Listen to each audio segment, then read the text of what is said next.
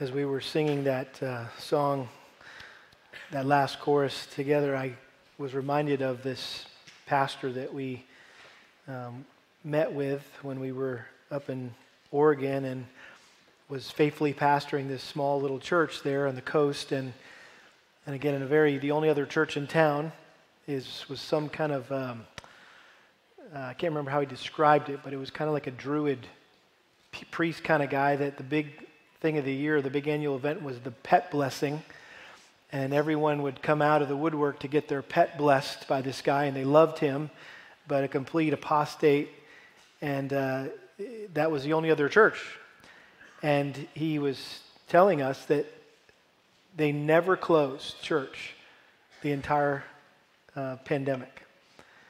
And he just talked to the chief of police in this little town and said, Hey, most of our people are in their 60s, 70s, 80s.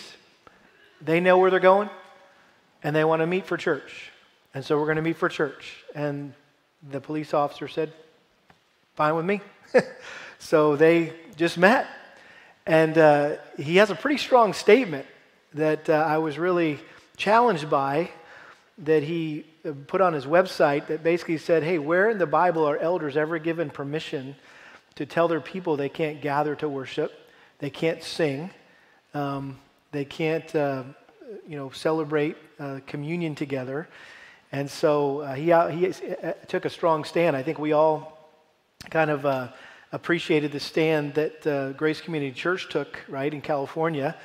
He was even challenging them when they, when they shut down for about five or six weeks, saying, Hey, why are you guys closed? this is how extreme he was uh, in his commitment that, hey, the church is the church, and uh, we got to do what we got to do and to be who God calls us to be. And so I appreciated his passion, and uh, it was really challenging for me to think that through. And uh, we had a sweet time of fellowship together. But uh, uh, anyway, made me think as we were singing, thank the Lord um, that we can sing, amen? And praise God that we can do that here in Texas. And so, well, I want to th- thank um, Kyle in particular for uh, filling the pulpit here while I was gone, and I was so thankful that uh, he was able to uh, share his heart, what God laid on his heart this summer for the students, this, this series on this, the, the sinfulness of sin. And it's such a critical subject. I'm really glad that our entire church got exposed to that. And I know you guys appreciated that. It was a joy to listen to that via live stream. And then also so grateful for Mike Goins uh, filling in when Chris Starr got sick, and uh, we were scrambling around trying to figure out what to do because Kyle was going to be at Regen. And so Mike Goins, rookie preacher of the year. What do you think, huh? I was like, whoa, who is this guy? Where did he come from? And uh, anyway, it was a huge blessing to have Mike uh, minister the word to us. I know you guys were blessed as I was. But um, this morning, I want to invite you to take your Bibles and turn to the book of Ecclesiastes. Ecclesiastes, which is a book that I taught years ago uh, on Wednesday night. And every once in a while, the Lord brings my mind back to a particular uh, section of this, what, what, really is kind of a mysterious book. Um, and, and some might even question why or how it even got into the Bible, because it's, it's pretty depressing uh, on some level. Uh, if you don't know the whole context and the background, and yet there's some, there's some nuggets in here uh, that really just leap off the page, and I think that uh, we can benefit greatly from. And so I want to take us back to Ecclesiastes chapter 5 this morning and look at verses 1 through 7. And again, if, if you're familiar with uh, Ecclesiastes at all, I, am assuming that you'll remember this text, you're familiar with this text. Um, it, it's a very memorable um, uh, passage of Scripture. Ecclesiastes chapter 5 verse 1. This is the words of Solomon under the inspiration of the Holy Spirit. He writes, Guard your steps as you go to the house of God and draw near to listen rather than to offer the sacrifice of fools, for they do not know that they are doing evil. Do not be hasty in word or impulsive in thought to bring a matter up a matter in the presence of God. For God is in heaven, and you are on the earth. Therefore, let your words be few. For the dream comes through much effort, and the voice of a fool through many words. When you make a vow to God, do not be late in paying it, For he takes no delight in fools. Pay what you vow.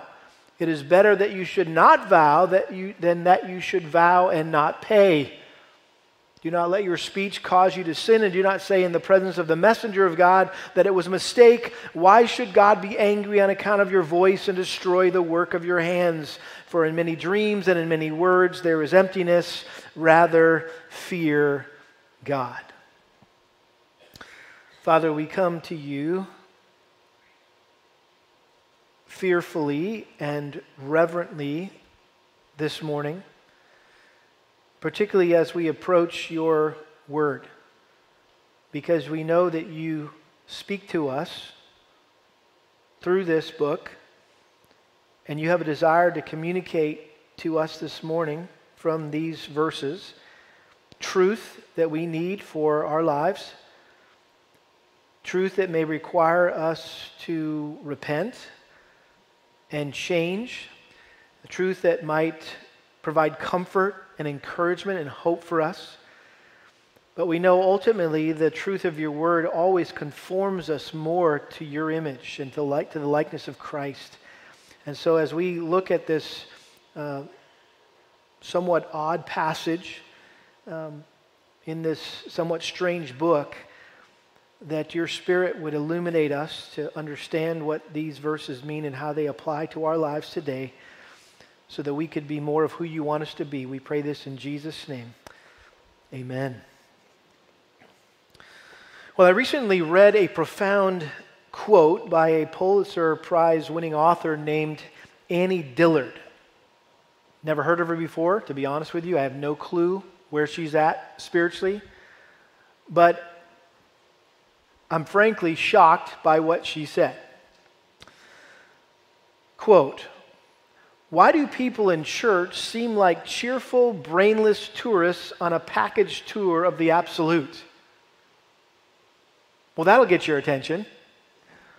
Let me read that again. Why do people in church, she's talking to us, about us, why do people in church seem like cheerful, brainless tourists on a package tour of the absolute, i.e., of God? Does anyone have the foggiest idea what sort of power we blithely invoke? Or, as I suspect, does no one believe a word of it? The churches are children playing on the floor with their chemistry sets, mixing up a batch of TNT to kill a Sunday morning. It is madness to wear ladies' straw hats and velvet hats to church we should all be wearing crash helmets. Ushers should issue life preservers and signal flares. They should lash us to our pews. Are you awake yet? In other words, we shouldn't come to church nonchalantly or unthinkingly like happy go lucky tourists on some leisurely excursion. We must beware of the dangers involved in entering the presence of a holy God without considering the consequences and taking the necessary precautions. Pastor and author Eugene Peterson suggested that churches post warning signs outside their buildings like they do outside of nuclear power plants. Danger. Enter at your own risk. What do you think? Should we put some of those signs out front? As you're walking in, danger, enter at your own risk.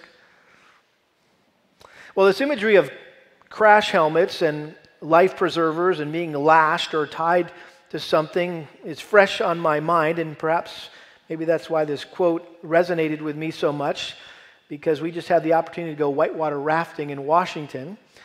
Um, our family has gone rafting before on previous vacations, but this time it was just Jacob and me, and we tend to be uh, more adventuresome than the rest of the family, and so we tried something a little bit more challenging. We found a, a river that had class three and four rapids with the option of going over a class five waterfall, which was advertised, and I quote, as a heart pumping vertical plunge off one of the tallest commercially raftable waterfalls in the country. They had me at heart pumping. And the day before, it was no coincidence that we saw a sticker on a van that said this, and I pointed it out to our family. I said, Look at that. And it said, Bad decisions make good stories. and so we took that as a word from the Lord. And we signed the waiver form acknowledging the risk involved in participating in this activity and that the rafting company was not responsible if we got injured or died. Little did I know Kelly was actually praying that specifically, that we would not get injured or die uh, while we were gone. But after sitting through the safety briefing, we were given a wetsuit and booties, uh, a splash guard, and a helmet. And Jacob and I immediately realized this was going to be a next level experience because we had never had to wear any of that kind of stuff on any of our previous rafting trips. Um, and perhaps part of the reason was the water temperature was a refreshing 42 degrees in that river. And when you hit that first rapid and it splashed up in your face, you were awake. Let's just say that. You knew you were there. Um, you had arrived.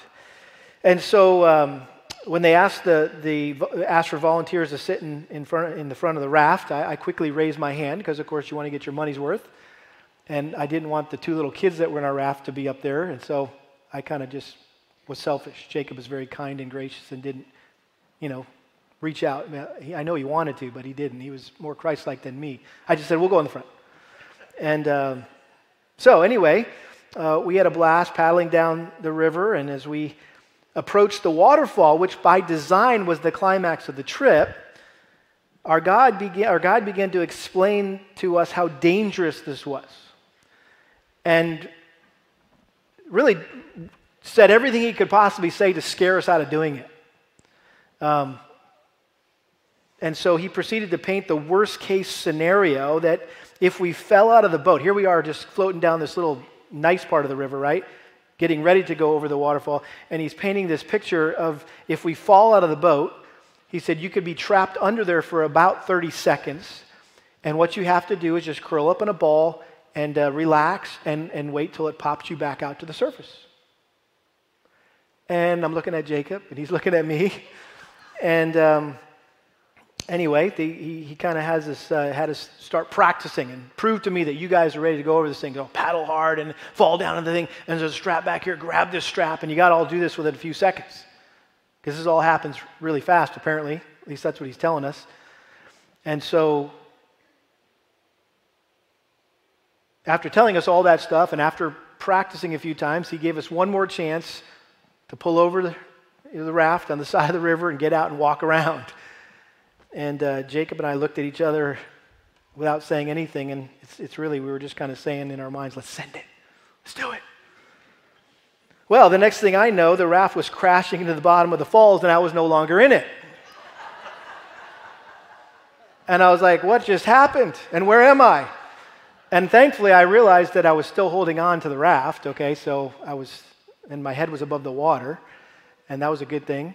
And so Jacob quickly uh, did what he had been instructed to do. If somebody goes overboard, you go after him. You reach out, right? And you haul him back into the boat. And so Jacob saved my life. And I'm so thankful. But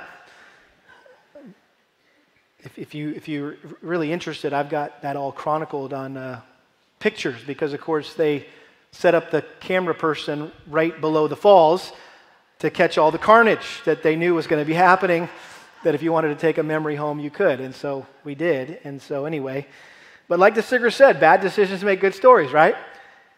And the point of that story is that Solomon, who is the author of the book of Ecclesiastes, was like our raft guide in this text because he's warning us about the risk involved in carelessly and foolishly, foolishly entering God's house. The most foolish thing that any of us could ever do is to flippantly play in the presence of God.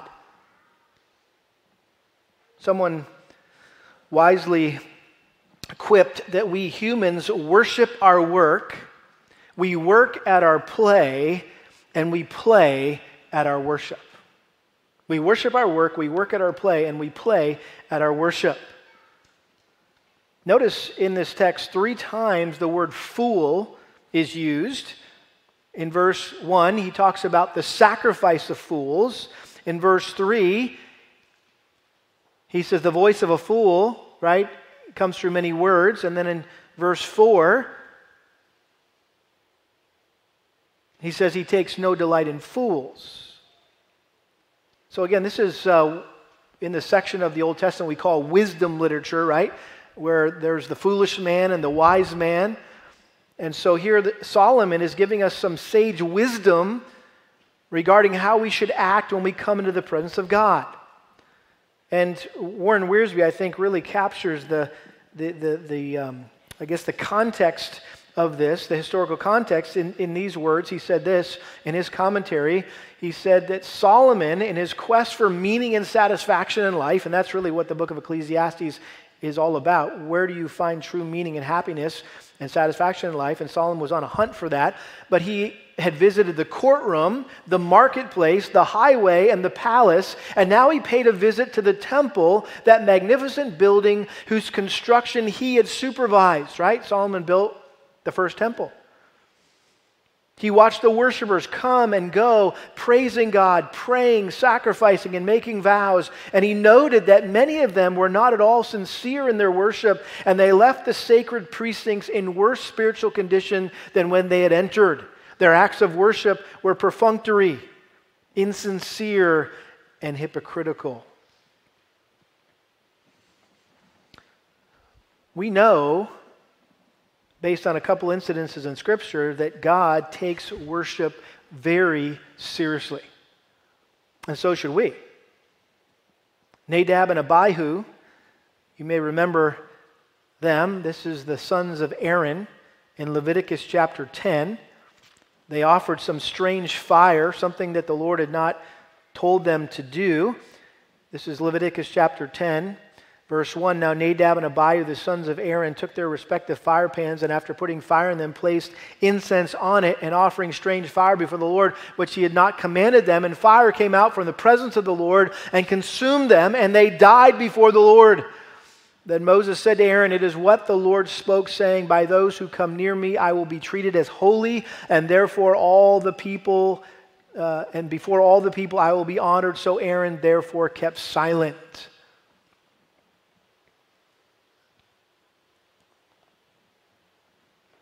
And then, of course, we have in the New Testament the story of Ananias and Sapphira in Acts chapter 5. I assume you're familiar with that story as the, the church was just starting off. Uh, they were all raising money to support one another, and um, they were selling their property and giving the money to the church. And, and uh, they had this big fundraiser, and Ananias and Sapphira, this husband and wife, uh, sold some property, and they agreed to tell the leaders of the church that they had sold it for this price when they'd really sold it for this price. And uh, you, know, you know what happens when you lie in church, right? You get struck dead. That's what happened to Ananias and Sapphira. They both dropped dead in the presence of the Lord because they lied.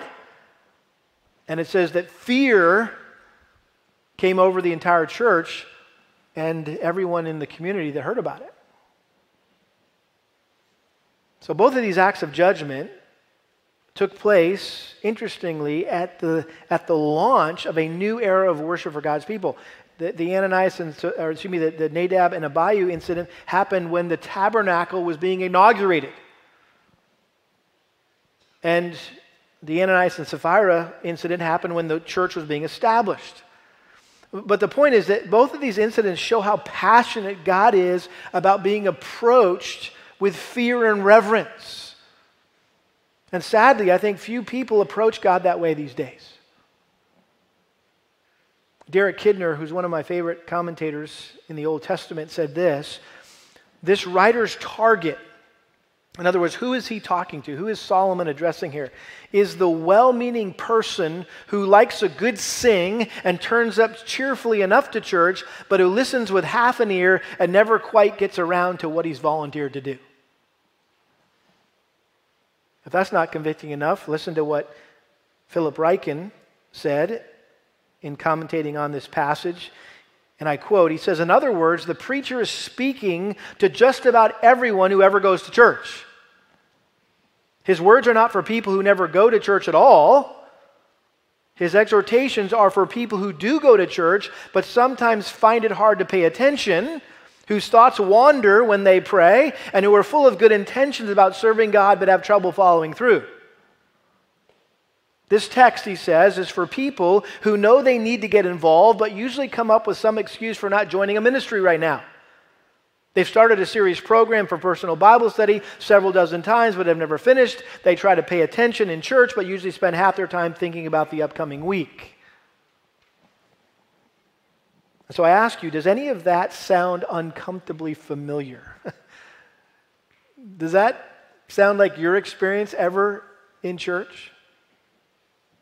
If so, you need to heed the warnings in these seven verses. And so I think what's going on here is, is that Solomon was suggesting five ways to avoid making a fool of yourself in the presence of God. Okay? That's what I think this passage is about. Five ways to avoid making a fool of yourself in the presence of God. And so I've got those uh, five ways listed out. If you got a copy of the sermon outline. Hopefully, you can follow along and maybe fill in some notes along the way. But let's look at these five ways to avoid making a fool of ourselves in the presence of God. Number one, we need to gear up. We need to gear up. Notice the first phrase there guard your steps as you go to the house of God. To, to gear up for something, right? Is to prepare or to get ready for some event or for uh, some action.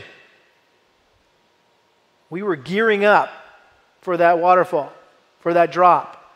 And we were preparing ourselves, we were getting ready. So, how do we do that when it comes to worshiping the Lord? He says, Guard your steps as you go to the house of God. Solomon was likely referring to going to the temple that he had built in Jerusalem. And he was emphasizing here how important it is to properly prepare yourself to, to enter the presence of God. I think there's too much of a casual, come as you are approach to worship in the church today. That's a very common way for, for people to, or I should say, churches to kind of even advertise themselves hey, come to our casual worship service. You, will feel right at home. You'll feel very comfortable and come as you are. And I, I, get the heart of come as you are. It's like you don't have to clean up your life necessarily before you come to Jesus, right? You just come as you are. Jesus will take you as you are, and uh, He'll save you where you're at, right? But, but I think it kind of unfortunately gets um, misunderstood that, hey, I'm just going to come as I am and just kind of kick back and relax and hang out at church, and it's not that big of a deal. And I think you would agree with me that there seems to be little or no emphasis in churches today on the need to live a life of obedience to the Lord. And there's just a, a, a, just a general lack of reverence for the Lord. And what Solomon the, the, the, the, the phrase that Solomon uses here, I think, is a description of a lot of what's going on in churches today. And, and they're offering the what? What does it say there? The sacrifice of fools. This is foolish worship. And we have some examples of that in Scripture. The, of course, the story of Cain and Abel. Uh, God made it very clear to Cain and Abel what, they, what they were to bring as an offering to the Lord. And in Genesis chapter 4, verse 3, it says, So it came about in the course of time that Cain brought an offering to the Lord of the fruit of the ground. Abel, on his part, also brought of the firstlings of his flock and of their fat portions. And the Lord had regard for Abel and for his offering, but for Cain and for his offering he had no regard. Cain had been foolish. He had not brought what the Lord had requested. Saul gave a sacrifice of fools. In 1 Samuel chapter 15, remember he was commanded by Samuel, ultimately by the Lord, to destroy the Amalekites and wipe them out completely. And he partially obeyed. He destroyed some of them, but he let the people pillage some of the flocks and save some of the sheep. And when Samuel confronted him, he said, Oh, I was just, uh, you know, saving those so I could offer them to the Lord as a sacrifice. And Samuel said this in verse 22 of 1 Samuel 15 Has the Lord as much delight in burnt offerings and sacrifices as in obeying the voice of the Lord? Behold, to obey is better than sacrifice, and to heed than the fat of rams. In other words, God would have much rather had you just obey Him. Forget the, forget the sheep sacrifice. Just, just do what I tell you to do. Another sacrifice of fools would be the prophets of Baal in uh, 1 Kings 18. And I'm, again, assuming you're familiar with that account where um, the prophet Elijah and the prophets of Baal had a smackdown on Mount Carmel. Right? They, they, they went toe to toe to prove who was the true God. Was it, was, was, was it Baal or was it Jehovah God?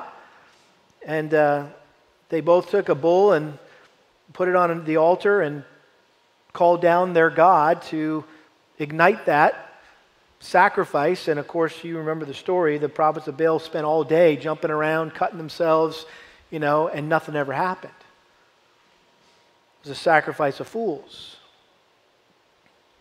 So, all that to say is we need to approach God thoughtfully. We need to approach God carefully, and we need to prepare our hearts and our minds before we come to church.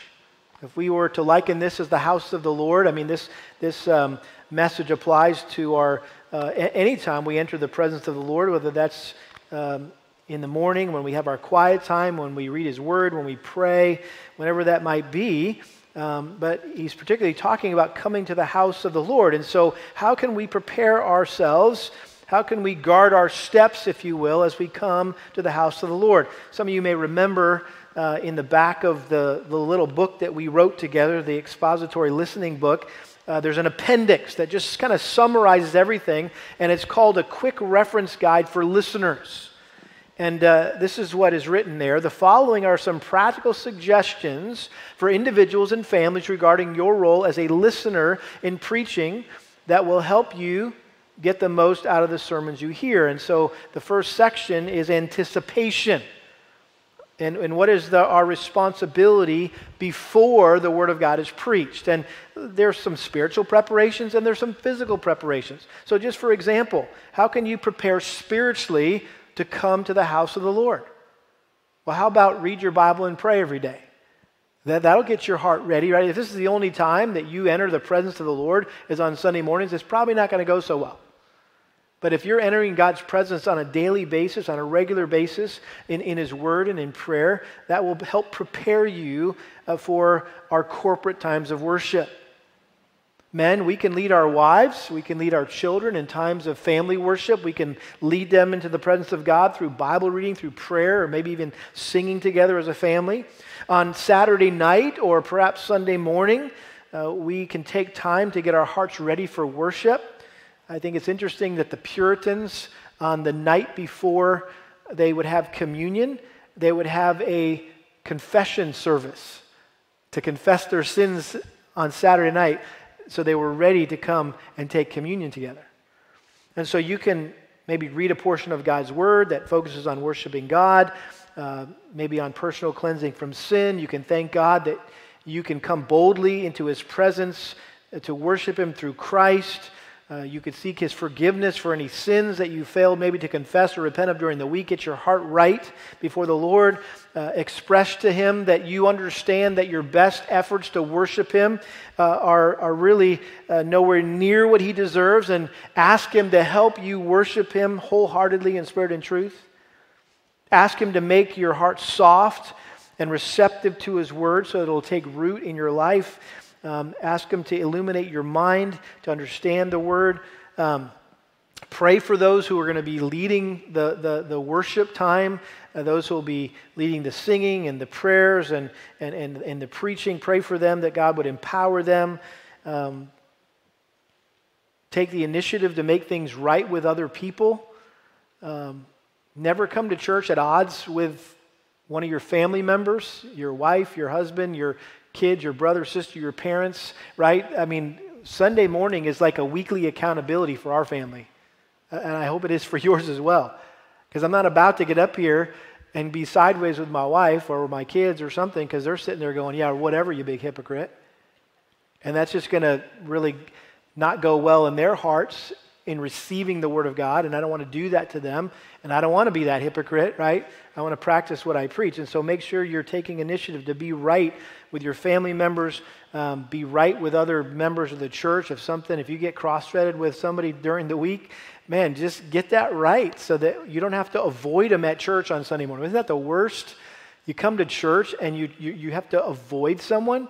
God never intended us to have to avoid our brothers and sisters in Christ. We should be diligent to preserve the unity of the Spirit and the bond of peace. And so resolve those conflicts. I think that's how you can spiritually prepare for coming to worship. It's very distracting uh, to worship the Lord when you're trying to worship the Lord when just a few rows in front of you or behind you or over there, there's somebody that you're bitter at. It just doesn't go real well, right? When you're trying to worship the Lord. And then just come to church with a spirit of anticipation, just expecting God to, to meet with you and to speak to you and uh, through his word in, in, in a way that's going to transform your life. So, those are just some spiritual things I think that you can do as you take steps towards Sunday morning worship. And then, how about physical preparations? Is there, what can you do physically, practically? Well, make it a habit to be home on Saturday night. We always talk about this, you know, Saturday or Sunday morning starts what? Saturday night. Um, in other words, sometimes we, we do things or we watch things or we read things or we, we go places or we get home really late and so we're tired and it's hard to, we get to church and we're sleepy and right and or we're distracted by whatever else we just did. Um, and so be careful not to do anything or watch anything or, or read anything that's going to cause some lingering distractions uh, for you the next day. Uh, how about this? Get things ready Saturday night to alleviate the typical Sunday morning rush, especially if you've got kids, little kids, right? And get all that stuff out there, get the diaper bag going, get the sippy cups where they need to be, and you know, all that kind of stuff, just so it's not uh, chaotic on Sunday morning. Ladies, maybe you might want to pick out your outfit the night before so that your husband's not in the car eh, eh, waiting because you, you tried on three dresses or something, right? Because you just couldn't decide. And, you know, I know, I, I, know you can't, you have to wait for the day to know what mood you're in, right? I understand that, okay? Um, but just a suggestion. And uh, not that guys can't be helped with that as well, right? Some of us who are more particular about how we dress, guys, uh, think ahead. Don't make last minute decisions here. Get a good night's sleep so you're, you're sharp, you're energetic to worship the Lord, to listen to what He has to say to you. Um, if you're into breakfast, eat a good one so your stomach's not growling, you know, around about this time. Um, when you're thinking about, man, what's for lunch? You know, how long is this guy going to go? I'm hungry. Um, work hard at helping each other get ready. Again, I already mentioned this. Guys, don't sit in the car laying on the horn waiting for your wife to get, you know, herself and all the kids ready and, and then give her some self righteous speech on the way to church about her punctuality, you know, and how we're late once again. Well, help, help out. Um, seek to establish a, and maintain a godly atmosphere on the way to church. Sometimes that's when the wheels fall off. You got everybody in the car, and you're all frazzled and frustrated, and then World War III breaks out in the car. Uh, either in the front seat between mom and dad or in the back seat between the kids, right? And uh, you just say, and then you come in, you drive into the church, right? And you open the doors, and it's the parking lot miracle. That everybody all of a sudden gets saved before they open the doors. Oh, hi, how are you? Yes, good to see you, brother. Yeah, deal with that on the way to church. Come, how about this? Come earlier. Come 10 minutes earlier. I'm speaking, preaching to the choir right now, me. Arrive at church 10 minutes early instead of 10 minutes late, right? That kind of you come in all frazzled, sit down, catching your breath, you're sweating, you're whatever, right? Come sit and enjoy getting your heart prepared uh, by being here a bit early. So, again, those are just ways to gear up, to guard your steps as you go to the house of God. Uh, secondly, you need to listen up. You need to listen up. Notice he says, and draw near for what purpose? To listen rather than offer the sacrifice of fools. for they do not know they are doing evil. So, in other words, when you come into the presence of God, you need to pay attention and obey what God says. I think this is an interesting fact in, in the Bible here that there is an inseparable relationship between listening and obeying. And, and throughout Scripture, listening is equated with obeying. And in many passages, a direct connection is clearly made between listening and obeying. For example, the Shema, Deuteronomy 6, verse 3 O Israel, you should listen and be careful to do it. What? The Lord your God is one. You shall love the Lord your God with all your heart, soul, and all your might. These words which I am commanding you today shall be on your heart. Luke 11, 28. Uh, uh, this is the, the verse sometimes if I sign a copy of expository listening, I put this verse in there, Luke 11, 28. Blessed are those who hear the word of God and observe it. It's not enough just to hear it. Well, that was another good sermon. So, so what? What are you going to do about it, right? Um, so listening and obeying are, are, like two sides of the same coin. They're, they're synonymous terms. In fact, there's a, there's a direct lexical link between the words hear and obey in both the Old Testament and the New Testament. The Old Testament word for hear is Shema. We just read that here, O Israel. And it's, by the way, it's, it's the same word for obey. There's no separate word for obey in the Old Testament. It's Shema, it means hear slash obey. The word for here in the New Testament is akuo, and the word for obey is hupa akuo, which you can tell just by the sound of it. It's a de- derivative of the word for hear, which literally means to hear under. So the implication is that, that in God's mind, hearing and obeying are one and the same. I love the example of what Eli told Samuel when he thought he heard Eli calling out to him, Samuel, Samuel, in the middle of the night, and he kept jumping up and coming to Eli, say, What do you want? And after a few times, Eli realized, oh, apparently God's trying to reach out to Samuel here, trying to speak to him. And so he said to, to Samuel, young Samuel, he said, Okay, next time you hear your name called, say this Speak, Lord, for your servant is listening. Which I think is a great prayer that all of us should pray as we come to church every Sunday or as we're sitting here, maybe as the preacher is walking up to the pulpit, that we silently say, I, have got a few things I pray as I'm standing there and as I'm coming up here uh, regarding my role as the preacher. But I think one of the things you could pray is, Speak, Lord, for your servant is listening. I'm ready to hear you speak to me, God, through the Word of God this morning, through your Word. You've heard this before. There's a reason we've been given two ears and one mouth because God wants us to listen twice as much as we talk. So when you come before the Lord, listen up. And then right on the heels of that is, thirdly, third way that we cannot make a fool out of ourselves in the presence of God is to shut up. I know, sorry kids, I told you not to say that. Um, that's, that's, that's off limits in our house. We don't tell each other to shut up. But in this case, it's, it's biblical. Okay, we need to shut up when we're in the presence of God. Look at verse 2. Do not be hasty in word or impulsive in thought to bring up a matter in the presence of God, for God is in heaven and you are on earth, therefore let your words be few. So the presence of God is no place for compulsive talking. You're not going to be heard for your verbosity or much speaking, if you're babbling on relentlessly. In fact, Jesus said in Matthew 6 7, when you're praying, do not use meaningless repetition as the Gentiles do, for they suppose they will be heard for their many words. And then, of course, Matthew 15, 18, Jesus said, The things that proceed out of the mouth come from the heart. So be careful what you say because your tongue is the tattletale of your heart. Every time our mouths are open, our hearts are on display. And a few sincere words are better than a lot of insincere words. Psalm 46:10, be still and what? And know that I'm God. But don't miss that. Be still and know that I'm God. Isaiah 29 13, the Lord said, This people draw near with their words and honor me with their lip service, but they remove their hearts far from me, and their reverence for me consists of tradition learned by rote. In other words, it was just mindless repetition. They were just kind of going through the motions, they were just kind of saying the words.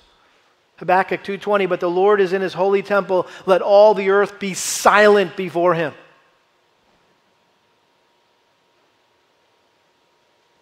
Sometimes the best prayer time might be just you just being there and, and saying nothing. Just being quiet in the presence of the Lord. And, and honoring Him in your heart and your mind, reverencing Him and fearing Him and exalting Him. So ask yourself do you really mean what you say when you pray, when you sing? Do you, do you sing? We just sang uh, a number of songs. We normally sing three or four songs every Sunday. Do you actually think about what you're saying? And have you ever gotten caught off guard as you're singing a song and all of a sudden you, you see the next line coming and going, Whoa, I don't know if I can sing that? Because I don't know that that's true of my life right now. Or do you just kind of mindlessly sing it and kind of move on? No, this is like you're dealing, you're letting the word of Christ richly dwell within you when you're singing, right? We're being encouraged and admonished by the word of God. That's what it says in Colossians 3:16 as we're singing. James 1:19 everyone must be quick to hear and what? slow to speak. One of the things I miss about not having my brother Tom Walter is on our elder team anymore is our times of prayer together when we would get on our knees, and we still do that every time we gather. We try to devote some time to prayer, and whenever it was Tom's turn to pray, it got real quiet. And there was almost an awkward silence. It was almost like, hey, Tom, it's your turn. Hey, Tom, go. Come on, you're up, man. But there was a, a hesitation to, to, to, to even put a word or a sentence together to address the holy God of the universe. And there was a holy hush that would come over our elder meetings at that moment. And there was a few times I wanted to just sneak out because I felt like I was intruding on Tom's time with the Lord. And, uh, but it was so precious and special. I think that's the idea here. Let your words be few. Verse 3 For the dream comes through much effort, and the voice of a fool through many words. So, generally speaking, fools are usually talkative. They, they, um, they have a hyperactive mouth, which often says things it shouldn't say. And in the same way, there's a close connection between what we think about during the day and the, the dreams we have at night. I think there's something going on in the subconscious there. We oftentimes dream about things that, right, we, we're concerned about or we think about. And in the same way, there's a close connection between stupidity and verbosity. The more you talk, the more likely you are to say something stupid, in other words. And that's why I love Proverbs 10:19 when there are many words, transgression is unavoidable, but he who restrains his lips is wise. And the other proverb that says this, right? Even a fool is thought wise if he keeps his mouth shut. So when you're in God's presence, what are we so supposed to be doing? We're supposed to be listening, or excuse me, listening up, shutting up, and, and we're, we're, we should not be daydreaming. We shouldn't. Uh, we need to set aside all of our concerns, our anxieties, our pressures, our preoccupations, right, and, and just really uh, focus on the Lord. The fourth thing that we need to do or can do to avoid making a fool out of ourselves in the presence of God is to, to pay up. To pay up. Notice verse 4 When you make a vow to God, do not be late in paying it, for he takes no delight in fools. Pay what you vow. It is better that you should not vow than that you should vow and not pay. Do not let your speech cause you to sin, and do not say in the presence of the messenger of God that it was a mistake. Why should God be angry on account of your voice and destroy the work of your hands? Talking about paying your vows promptly. In other words, don't, don't say something if you don't mean it or don't intend to follow through on it.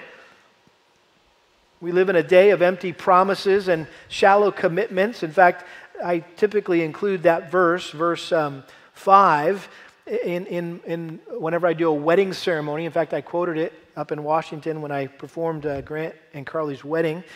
It is better that you should not vow than you should vow and not pay. In other words, what you're about to do is you're going to make a promise before God and these witnesses, and God expects you to keep your promise to one another like he keeps his promises what? To you.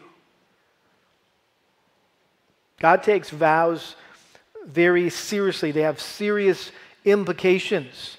Listen to Deuteronomy chapter 23. This is the law of God given to the nation of Israel. This is Deuteronomy chapter 23, verse 21. When you make a vow to the Lord your God, you shall not delay to pay it, for it would be sin in you, and the Lord your God will surely require it of you. However, if you refrain from vowing, it would not be sin in you. You shall be careful to perform what goes out from your lips, just as you have voluntarily vowed to the Lord your God what you have promised. So, in other words, if you're like Hannah in 1 Samuel chapter 1 and you say, God, if you provide me a child, I will dedicate that child to you, I promise.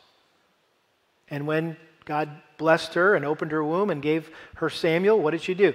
She fulfilled that vow and she gave Samuel up to the work of the Lord.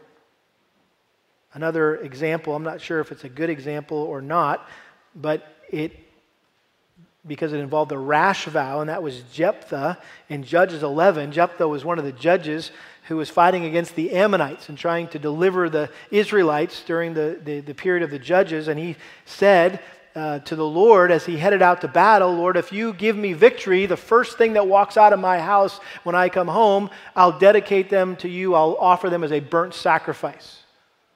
I don't know what he was thinking was going to run out. Maybe it was the cat and he wanted to get rid of it. I'm not sure. But this was the excuse, right, to get rid of the cat. Um, so anyway, he goes, he, he, God blesses him, he defeats the Ammonites, he comes home, and who should come run out the door to see him? It's his beautiful daughter, his only child. And he's like, honey, I'm so sorry, I made a vow to the Lord, and I have to sacrifice you to him. I know it sounds strange. Don't ask me about the theology of it, okay? It's, it's just there. I'm just telling you what happened. It's the narrative in the Old Testament. And so he let his daughter go off and mourn her virginity for several months and came home and apparently, we, we would assume, offered her up as a burnt sacrifice to the Lord. Stupid vow, rash vow, but he was trying to be a man of his word. And I say that because I think our tendency is to strike bargains with God when we're in a tight spot. Isn't that true? When we find ourselves in a death desperate situation, Lord, if you get me out of this, I'll do whatever you want, right? I'll serve you forever. But as soon as the crisis is over, we forget that vow or we don't follow through on that vow. I'm sure some of you could raise your hand and say, Yep, been there, done that. Um, made some promises to God. He, he bailed me out of a situation, and I've really never followed through on my part.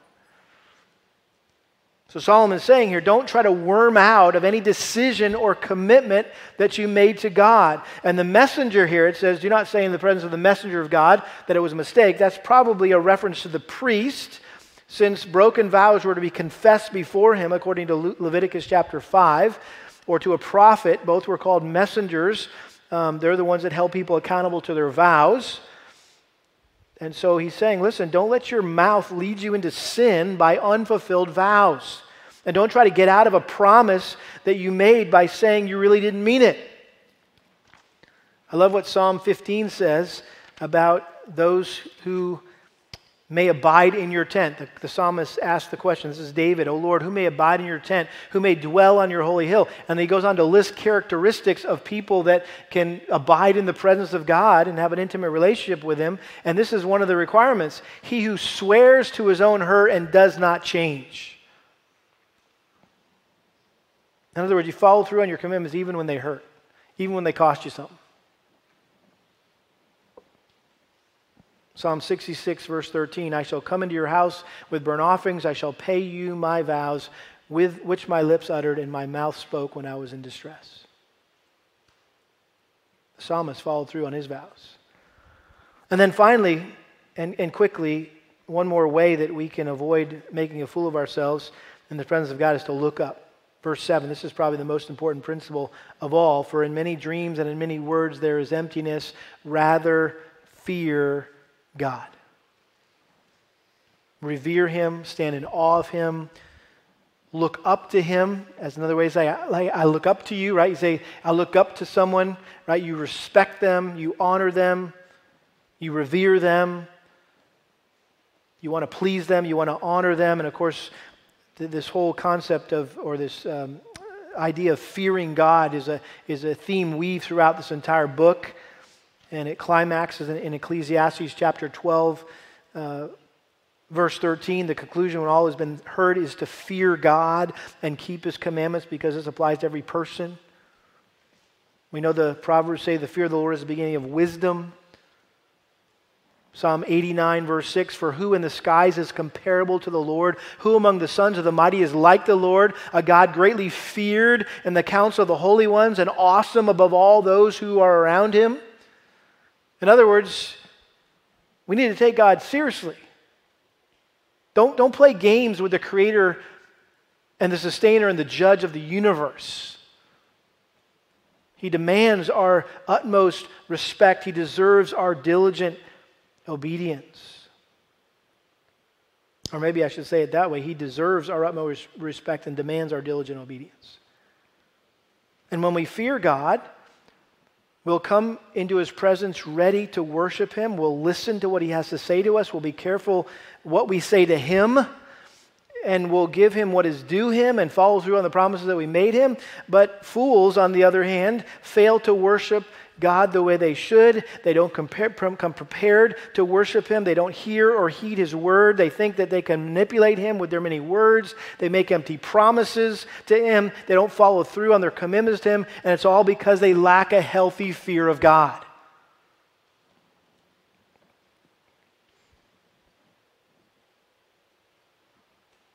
And I was reminded this morning as I was preparing and thinking through this message that something that R.C. Sproul said years ago at a conference, and somebody had asked him a question about the seeker sensitive movement seeker churches, and, and he said, You know, what's so mixed up about that whole thing is that, you know, these churches got started because they found out in, in, in that people in their community were bored of church. Um, it didn't seem relevant to their lives. And so they had to kind of recreate church reimagine church and make it less boring and more relevant uh, for, for the average person. And R.C. Sproul said, You look in the Bible, and uh, anybody that ever came into the presence of God, there was all sorts of emotions. There, was, there was fear, there was uh, anguish, uh, there was rejoicing, there was some of them passed out. He said, But no one ever left the presence of God saying that was boring or that was an irrelevant experience. What's the problem? People don't view church as coming into the presence of God. And that's what we're doing here. And I hope you would agree that you would never leave church thinking to yourself, well, that was boring or that was irrelevant to my life. Because if you think that or say that, then you miss the whole point of why we're here. We are here to be in the presence of God.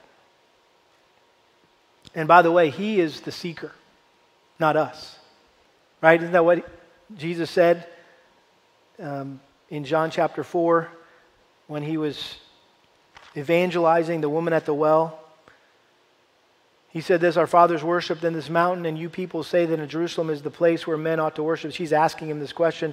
And this is what Jesus said Woman, believe me, an hour is coming when neither in this mountain nor in Jerusalem will you worship the Father. You worship what you do not know. We worship what we know. The salvation, for salvation is from the Jews. But an hour is coming, and now is when the true worshipers will worship the Father in spirit and truth. For such people, the Father seeks to be his worshipers. God is spirit, and those who worship him must worship in spirit and truth. In other words, when we think about putting together a church service here at Lakeside Bible Church, we don't think about what you want, we think about what God wants. We don't think about what the community wants, we think about what God wants. And as long as we're, doing what God wants, I think it'll be impactful for those of us who are saved and those who still need to get saved. The good news is for us today, the only way we can worship the Lord the way Solomon is talking about here is because of Jesus. The only way for us to be a true worshiper of God and have a genuine, meaningful relationship with God is through his son, Jesus. Let me close with this quote from Philip Ryken. And this is just where we got to go back to Jesus here. Okay, this is not a, another, you know, five check marks on your to do list to leave here and gear up and listen up and shut up and whatever else I told you to do, look up, right? It's not just another to do list. Listen, whenever we go to worship, we enter the presence of a holy God who has gathered his holy people to hear his holy word. When we consider the holiness of God and compare it with our own unholy worship, it is a wonder that any of us are still alive. Thank God for Jesus. It is not only his sufferings that save us, but also his obedience, including the perfect worship he offered to his Father. Jesus died for all our sins, including all the sins we've committed in the very act of worshiping God. All of us have sinned on any given Sunday morning, haven't we? We've not offered the worship uh, worthy enough for the Lord. By faith in Christ, the, that perfect worship of Christ now belongs to us. As if we ourselves had offered it to God, our imperfect worship is accepted by the Father because of the perfect worship offered by the Son. When we know that even our worship is forgiven, that's a profound thought. Even our worship is forgiven, then we can approach God with joyful confidence. Rather than saying, if I worship the right way, then God will accept me, we say, I'm already accepted through the crucifixion and resurrection of Jesus Christ, and now it is my privilege to worship God the way He wants to be worshiped. Amen? Let's pray. Father, thank you so much that Christ made a way for us to worship you. You've been seeking worshipers for all eternity. Those who would worship you in spirit and truth. Thank you for choosing us to be uh, one of those worshipers. And Lord, I pray we do it in, in a way that would be pleasing to you. Help us to take into account what we've heard this morning about ways to approach your presence. May we apply that this week as we enter your presence on a daily basis, as we spend time in your word, as we pray, or as we gather together as a family for worship time uh, in our homes. Uh, maybe as we sit over a meal with a, a, fellow brother or sister in Christ for discipleship, Lord, as we enter into your presence, that we would be uh, like this. And then when we gather again next Sunday, Lord, may we come ready and geared up and prepared uh, to be in your presence. And uh, we know that it will be anything but boring and it will be anything but irrelevant. We know it is what we need more than anything else. We love you and we thank you. In Jesus' name, amen.